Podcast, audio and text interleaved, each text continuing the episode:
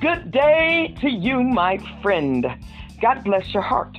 Welcome to Lessons Learned from a Woman of Valor podcast, featuring life lessons that will uplift, amuse, and inspire you.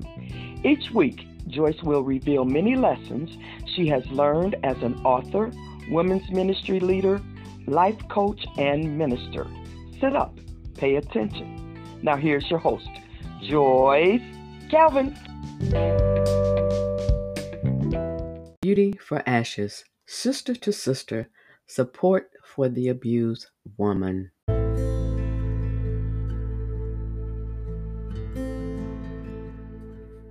Chapter 8 Steps to Wholeness.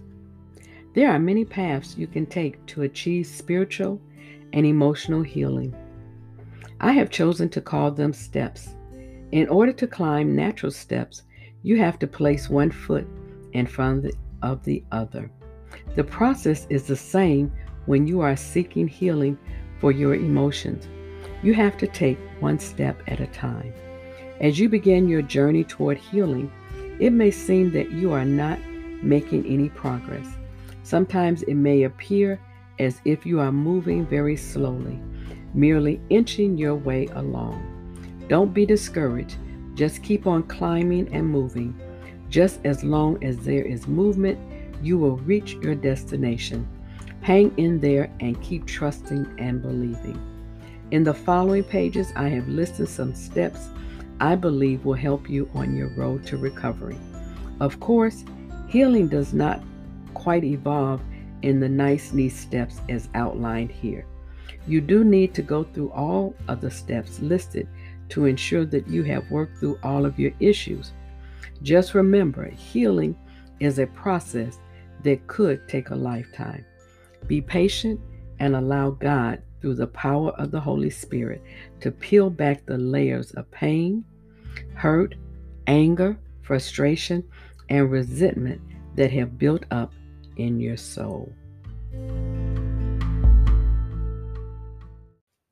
Step one laying it at his feet. Casting all your care upon him, for he cares for you. 1 Peter 5 and 7. Be anxious for nothing, but in everything, by prayer and supplication, with thanksgiving, let your requests be made known to God. Philippians 4 and 6. The first step toward healing is to lay it, whatever your it is, at Jesus' feet. For the scripture tells us to cast our cares, anxieties, and our worries on Jesus. He cares for us and is able to handle them. Peace I leave with you, my peace I give you, not as the world gives, do I give to you. Let not your heart be troubled, neither let it be afraid. John 14 27. It depends on whose hands it's in. A basketball in my hands is worth about $19. A basketball in Michael Jordan's hands is worth about 33 million. It depends on whose hands it's in.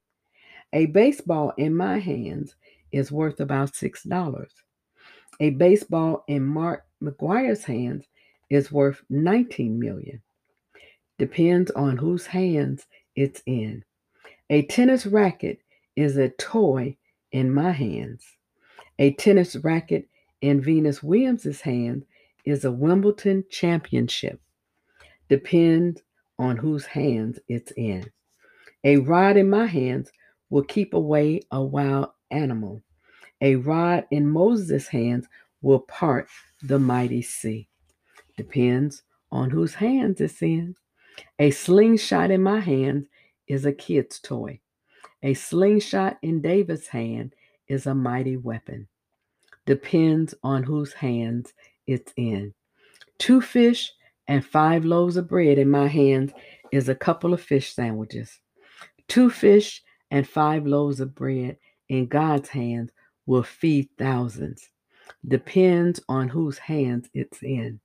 Nails in my hands might produce a birdhouse. Nails in Jesus Christ's hands will produce salvation for the entire world. Mm-hmm. Depends on whose hands it's in. As you see now, it depends whose hands it's in. So put your concerns, your worries, your fears, your hopes, your dreams, your families, and your relationships in God's hand because it depends on whose hands it's in. Author unknown.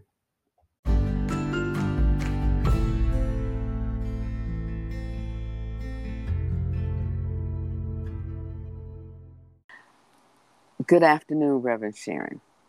Thank you so much for participating in our podcast episode, uh, laying it at his feet.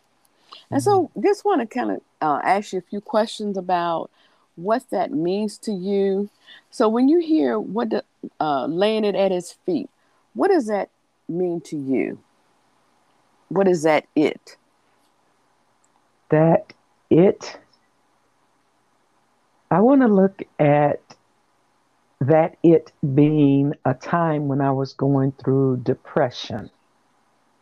I didn't know I was going through it. I really didn't even know that I was depressed because it had been the norm for so long.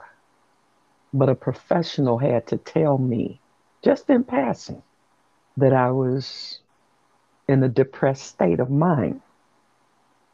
So laying it at laying it at his feet means I get out of the depression and I leave it right there at Jesus' feet.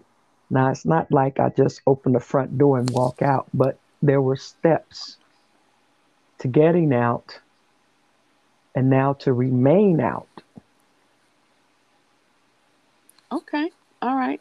So your it was depression you had to yes. lay that depression at Jesus' feet. You had to tell, you know, even though we know that God knew, you had to say, I need your help with this depression. Yes. So, okay. So, how hard or challenging was that for you? I would say it was challenging because I had to recognize and accept where I was and then want to leave there, mm. come out of that tunnel and not go back in. Sometimes it's easy to return to a familiar or a comfortable place when things seem to be getting out of hand or not being able to control where I am. Not sure if that's that's good. That's good. Mm-hmm. That's good. Okay. okay. So there was um, very challenging. Did you? Uh, you said you talked to a, professional, a therapist. Yes. Uh, mm-hmm. Uh, did you also have friends that uh, you leaned on or was able to help you during this period? I have a friend Dr. Ramona Smith Battle. She is a clinical psychotherapist, but we are also friends. We've been friends since high school. Okay. So I don't remember exactly how many years ago now, but I was divorced and I hadn't planned on being divorced because my vows that I took said, Until death us do part. Mm-hmm. Life happened, he left, end of story. So I'm raising a son. Thank God he's grown. We made it through that season. When Dr. Battle brought it to my attention that I was in a depressed state, and she said, You may need some medication to take the edge off.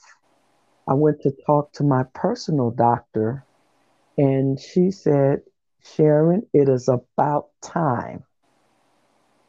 She said she couldn't tell me what was going on with me. I had to tell her. I had to bring it to her. Mm. So um, she recommended a. I tease about it now. I say, I take my two pink pills, talk to my therapist, and I'm all good. so I, today I need to get a new therapist, uh, mm-hmm. another therapist. Dr. Bell and I are still good, and I still bounce things off of her, but we're too close. Mm-hmm. So I need someone external who can hear me and help me continue to walk this path of uh, I don't know if recovering depressant is such a thing, but I also have a wonderful business coach who helps me. I can bounce things off of her. She walks with me through this life, and I've I didn't ask her to be my business coach, I don't think, but she's so smart and intelligent and just full of wisdom. I just claim her as my business coach. And her name is Pastor Joyce B. Calvin. Thanks be to God. Praise God. Oh, okay.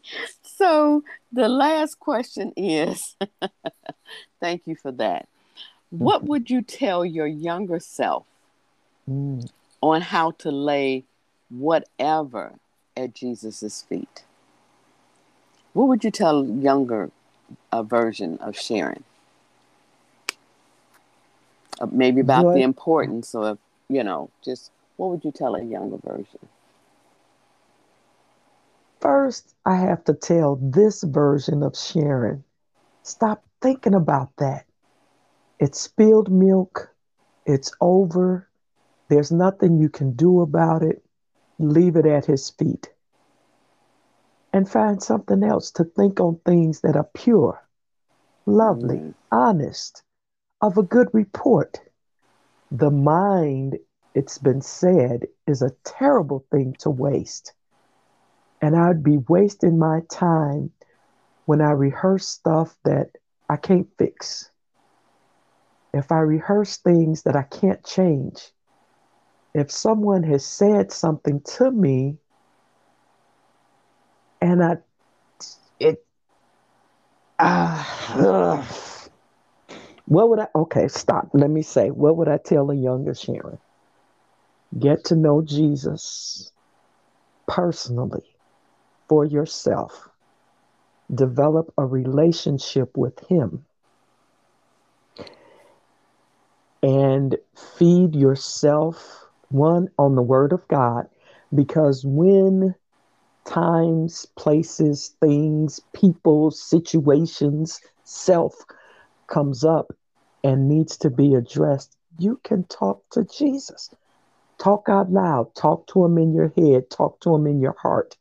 Talk with him.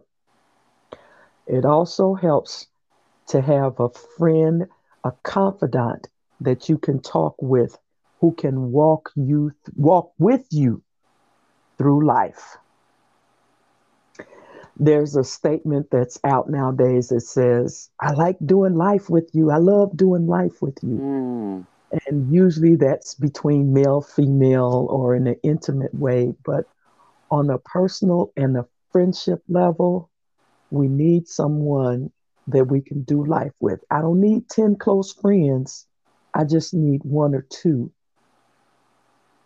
I'm I'm a loner for the most part. And I just need someone from time to time to talk with. I don't need a solution on all things, but I do need someone to communicate with. That yeah. is awesome. Thank you so much for sharing with us about laying it at his feet. Thank you for sharing your uh, personal story. And um, we just really appreciate you. Thank you. Thank you, Pastor Joyce. Blessings. All right. God bless. All right. Bye. Bye. Peace and blessings to you and yours. Thanks for listening. God bless.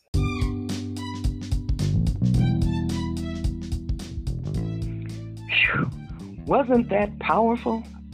Thank you for listening to Lessons Learned from a Woman of Valor podcast with your host, Joyce Calvin. If you have enjoyed this episode, and I'm sure you did, please follow Joyce on Instagram at Lessons from a WOV and on Twitter at Lessons from a WOV. You can also listen on Spotify, Apple, Google, or anywhere you get your podcast. Thanks again for listening, my friend, and make your day a great one.